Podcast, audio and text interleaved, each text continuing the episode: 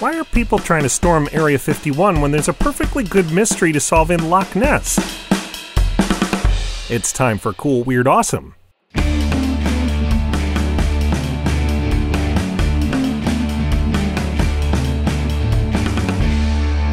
Welcome back to a whole new week of Cool, Weird, Awesome, a legendary show that will be talked about for centuries to come. I'm Brady. It's Monday, September 9th, and researchers may finally have solved the long running mystery of the Loch Ness Monster. Scientists took hundreds of water samples and analyzed 500 million DNA sequences contained therein, many of which were eels. So maybe Nessie is an unusually large eel. There could even be more than one. What she is not is the thing that is in the picture you'll most likely see when you search for Loch Ness Monster on the internet. That picture comes from 1934 and was sold to the newspaper The Daily Mail by a doctor, R. Kenneth Wilson, who said he noticed a commotion in the lake and took the photo. It appears to show the head and neck of some kind of aquatic dinosaur looking thing jutting out of the water.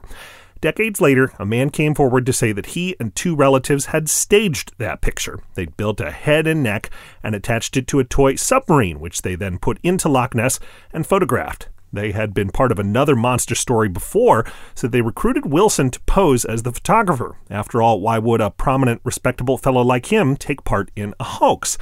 There are still people who don't believe that confession and say the famous picture may not be a hoax after all. Of course, if the creature itself came forward and gave a press conference to say what it was, there would be people questioning that, right? You can learn more about the latest round of conclusions about what, if anything, is in Loch Ness at coolweirdawesome.com and on Twitter at coolweirdpod.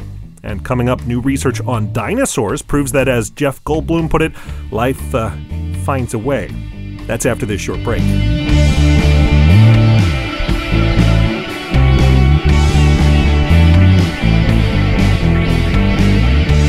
Weird Awesome is listener powered thanks to our backers on Patreon. For as little as a dollar a month, you'll make every new episode possible, and you'll get lots of extras, including sneak previews of upcoming episodes.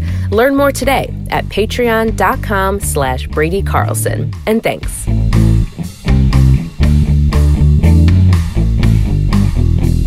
Patreon backers, it's Monday. You can find out what's coming Tuesday, Wednesday, Thursday, and Friday this week on the Patreon site. I'm just saying.